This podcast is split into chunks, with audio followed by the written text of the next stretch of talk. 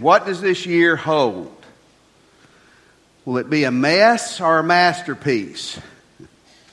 Divine or a disaster? Wonderful or will it be a train wreck? The truth is, there are things that are going to happen this year that you're going to have no control of whatsoever. And so, hopefully, if we're alive and we're here this time next year, there's going to be events that have taken place that you could not have done anything differently to determine what took place. But, in a large part, how this year goes is going to be determined by a, a few, and I'm going to narrow it down this morning to one fundamental choice that you and I can make. We're in Matthew 6:33 this morning.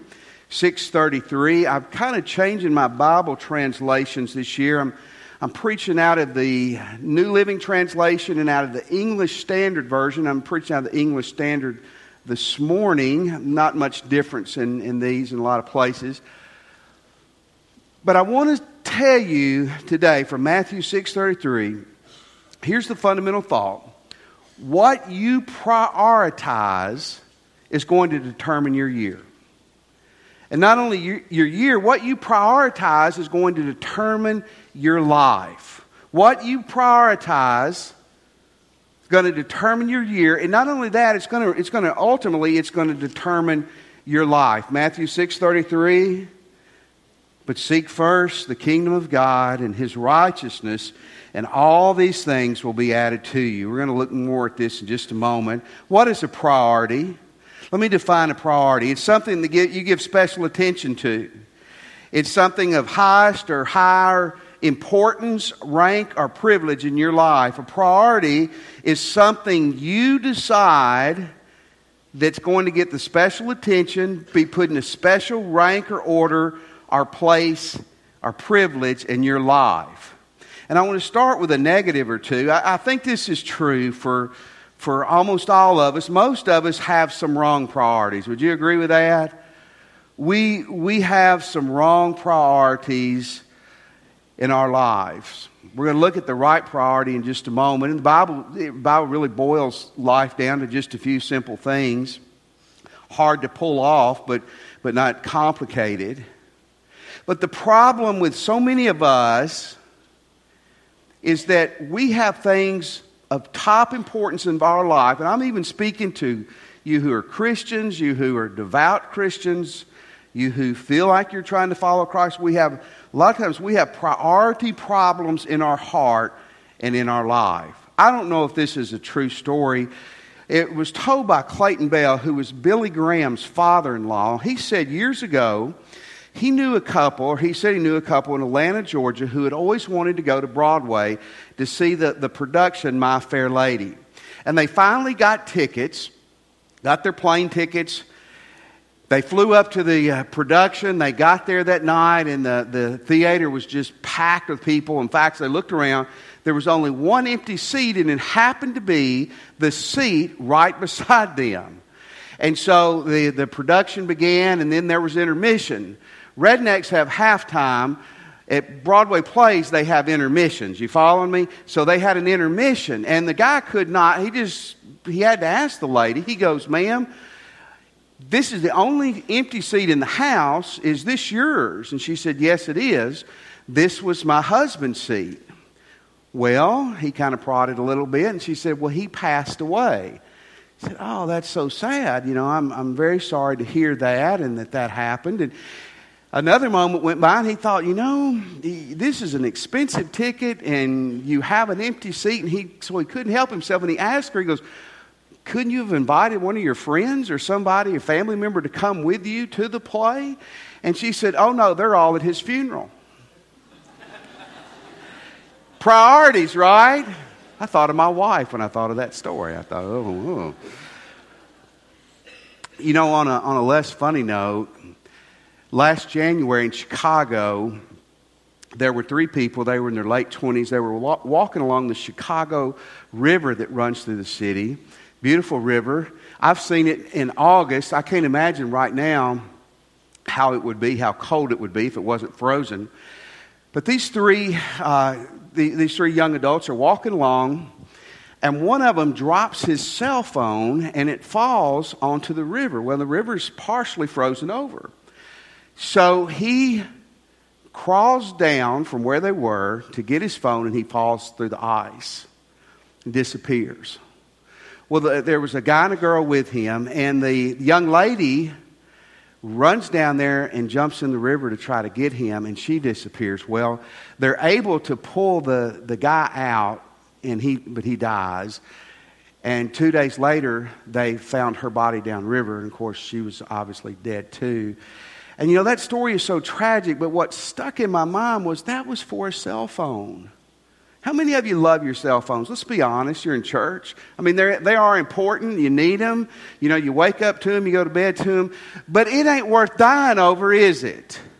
You know, and, and, the, and the, the lady, the girl who went in to save her friend, that, that's super noble. I mean, and, but how tragic. Listen, some of us, we are chasing after things that ultimately don't matter. A cell phone's expensive and you don't want to lose it, but you don't need to die for your cell phone. You, you don't need to kill yourself trying to make money. Parents, don't get mad at me. Kids, you don't need to have a nervous breakdown so you can make an A.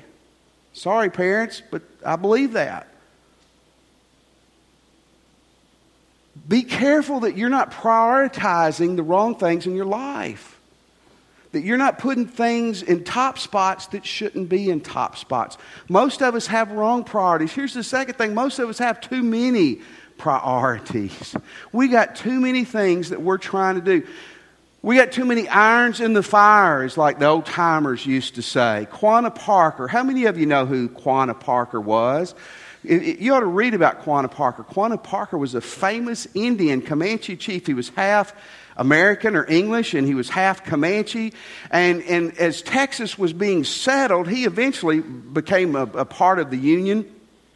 He had a chance to go and visit with President Teddy Roosevelt, and he took his seven count them, seven wives with him. Some of you men think that it's hard getting your wife ready for church. Can you imagine getting all the tea from the different teepees and all, getting the seven women? So, anyway, you didn't think it was funny, but I think it's funny. So, he's, he's meeting with President Roosevelt, and Roosevelt, after he introduces his seven wives, Roosevelt finally says to him, Look, dude, you are an American citizen now.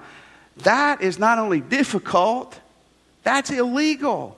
You've got to decide which one of them is going to be your wife, and the other ones, you take care of them financially, but you've got to choose. You can only have one wife. Quanah Parker looked at the seven women. He looked back at the president and smiled and said, Why don't you go tell him which one's going to be the wife and which six are getting kicked to the side? Most of us don't have the problem of six, uh, six or seven spouses, but you have too many things going on. Is, there possible, is it possible this year there are some things in your life that need to go away? Amen.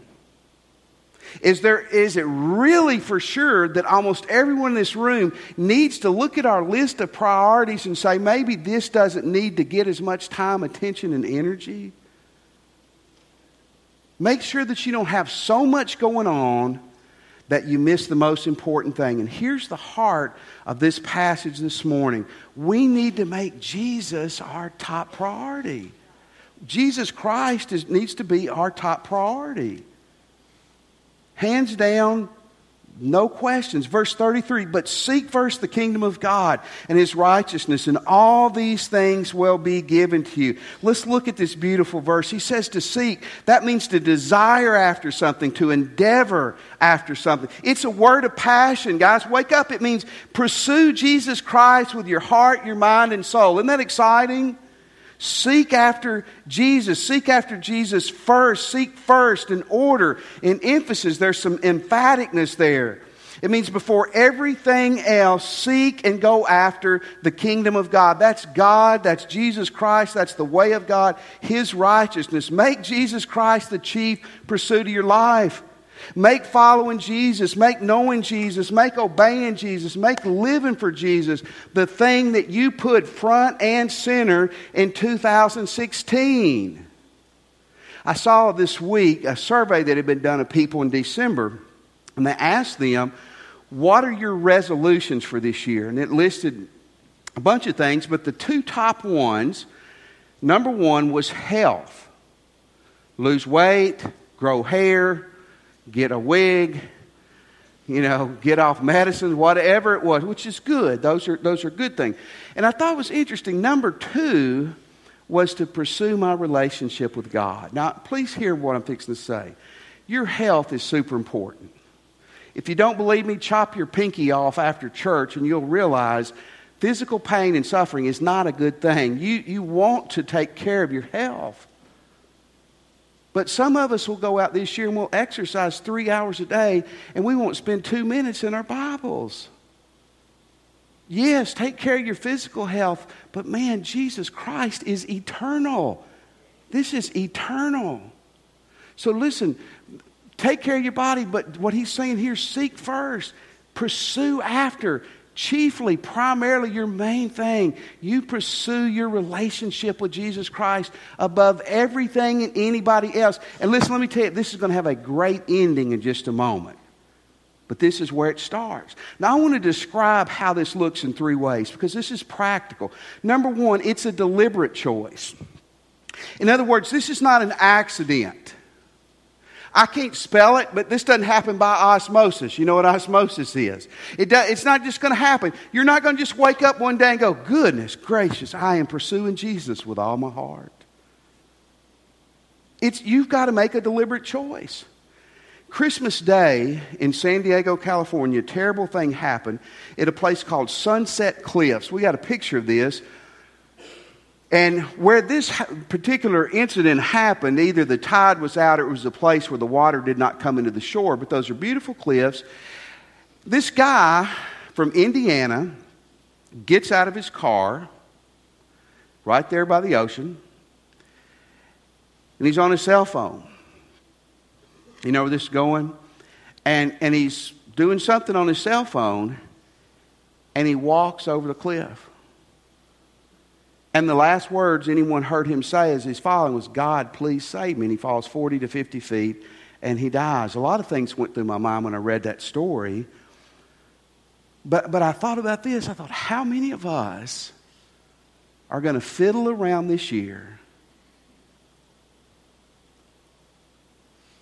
We hopefully aren't going to fall off a cliff and die, but we're, we're going to fumble our marriages, we're going to fumble our relationships we're going to continue to create financial problems for ourselves. We're going to wonder why our kids aren't turning out how we want them to when the whole time we're fiddling around and not pursuing deliberately after Jesus Christ. It's not going to happen by accident. You've got to make a choice in your life, and I'm challenging you to make this this morning that you're going to pursue Jesus Christ above anything and everything else. It's a deliberate choice. Number two, it's a daily choice. Now, by that, I don't mean you get saved every day. What I mean is after you've given your life to Christ, you have to make a choice daily that Jesus is going to be your Lord, that He's going to be your boss. If you're like me, that may be a choice that needs to happen about every three, every three or four hours. But I want to challenge you. You make a, a, deliberate choice and you make it every day that I'm going to put Jesus Christ on the throne of my life. It's a daily choice. And lastly, it's a practical and visible choice. In other words, if emotions come with this, if you feel good, if it's exciting, that's wonderful, but it's much more than that. In other words, if, if, if I am pursuing Jesus first and foremost, people are going to be able to see it. It's not hidden. Jesus does not want undercover agents, it will be visible. But seek first the kingdom of God. He, this is a radical thing where you're putting your life out there and you're going to follow Jesus first and foremost. Warren Wiersbe is a great Bible teacher and, and pastor former pastor, and he said, when you're seeking Jesus first, it's visible in three ways your money, how you spend your money, how you give your money, your relationships, and your T I M E, your time. Hey, take care of your health. But if you're jogging three hours a day and reading your Bible five minutes a week, you're upside down. How much time, and I'm going to challenge you next week with a few goals. How much time this year are you going to give to reading your Bible? You can't really go forward with Jesus without being in your Bible. A prayer, we're going to start a prayer series next Sunday morning. How much time are you willing to spend in prayer this year? What about church? I did a little figuring this week about church, and you're at church, so I'm sing, uh, singing, I'm not singing, I'm preaching to the choir. But hear me on this. We are so busy as a society that it's hard for even committed people to be in church like they need to be. What, what would happen this year if you said, I'm going to be in church? Now, don't freak out. I'll give you a couple of vacation Sundays. But if you're going to be in church every week, some of you are going, Think about this. Think about if you didn't come to connection groups, you, you didn't go, you, you didn't come, you know, like Sunday morning and Wednesday night like you were a Jesus freak. You just came one time a week to either Sunday morning worship. Listen, we do a really cool thing.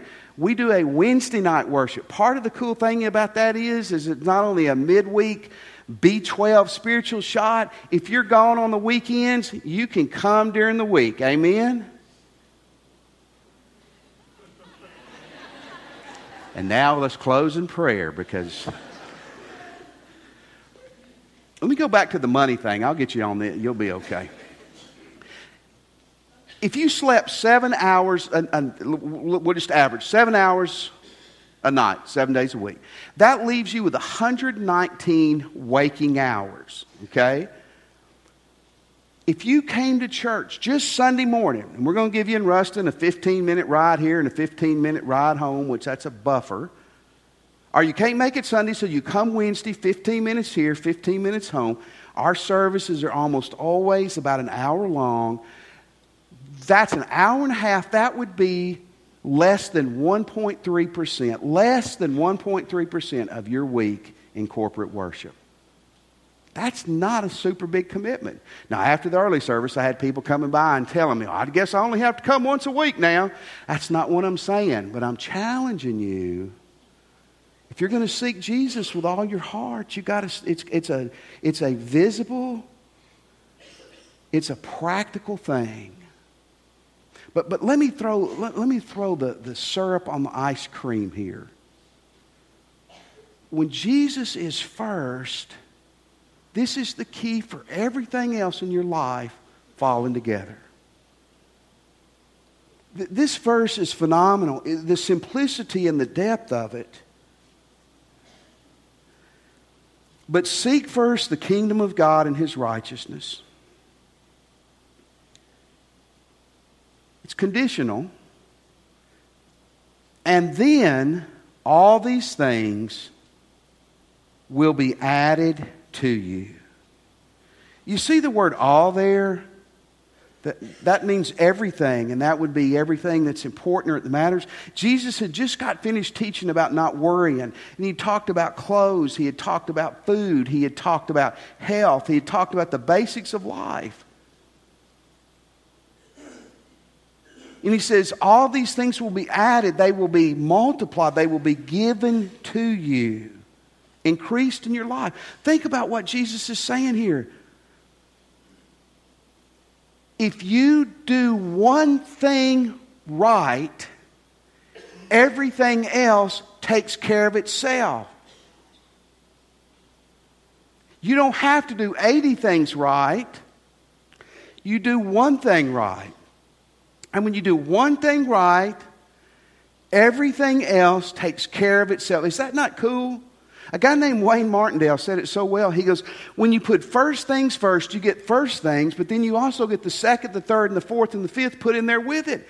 But if you pursue the second and the third things first, you not only don't get the first things, you don't get the second and the third things either. Listen, some of you are going, What do I need to do for my marriage? What do I need to do for my relationship? Some of you need to be saying those things. What do I need to do to be a better Christian? Some of you know the Bible but you do not reflect Christ, what do I need to do? Seek the kingdom of God first. put your heart and your mind to say, I'm going to follow Jesus with all my heart, soul, and mind. And then Jesus says, that's when everything else gets poured in on you. Isn't that awesome? So simple, but so hard.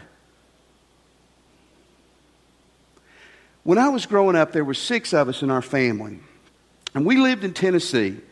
And my grandparents lived in Arkansas and Texas. And twice a year, we would load up that old Ford LTD station wagon. How many of you remember those? They had fake wood paneling on the side and they had an AM radio. Listen, young people, people my age have experienced purgatory, and I don't even believe in purgatory, but we have. There wasn't an FM radio, there wasn't a cassette player, there wasn't an eight track player in our vehicle, there wasn't a DVD player, and you couldn't watch a movie. The old man had control of the AM radio and he didn't like rock and roll. It wasn't a good 10 hours in the vehicle. and you're gone for a week, so you had to pack a whole lot of stuff. There's two girls, two boys. I don't mean anything by this, ladies, but y'all have to pack more than we do. That's just a biblical fact. When they had to leave the Garden of Eden, it took Eve longer to get ready than it did Adam. He just grabbed a fig leaf and said, Let's go. She had to get, gather some stuff.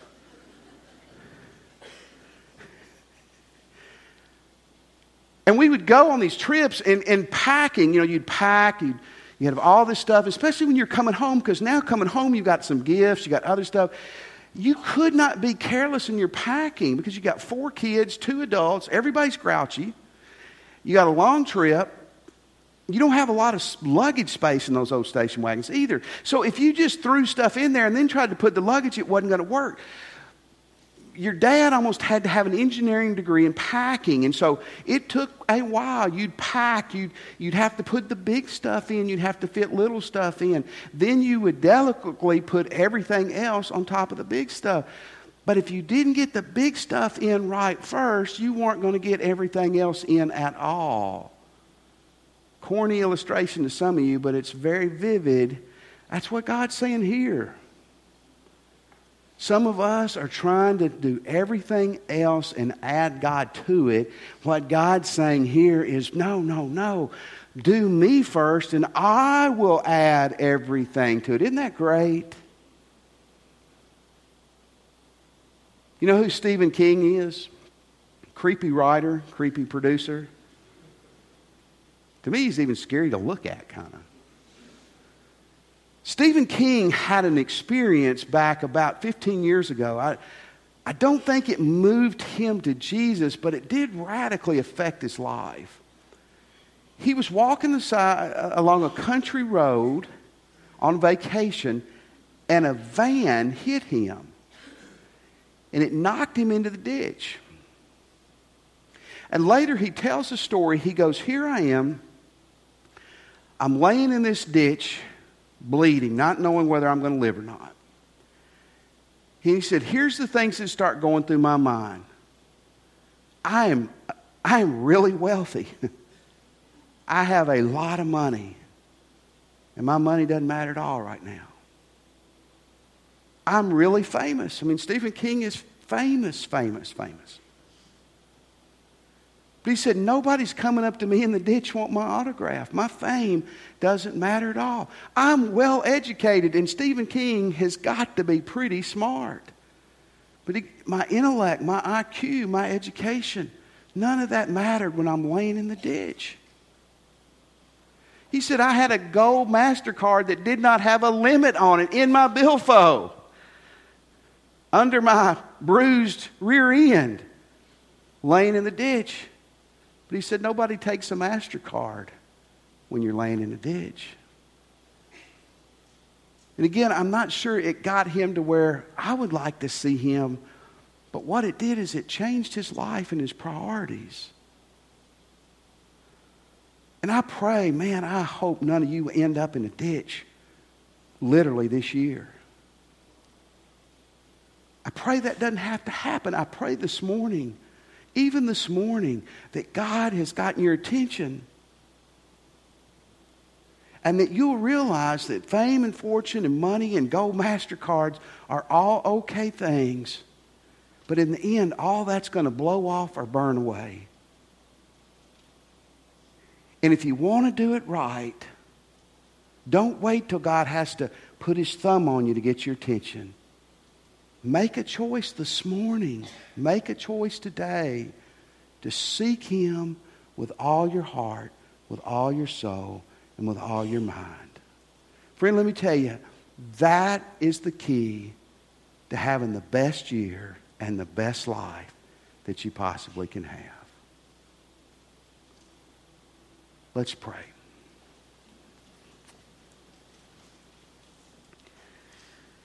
This morning, if you're a Christian, I'm going to I'm going to talk to you and challenge you more in a moment, but I pray that God's working in your heart.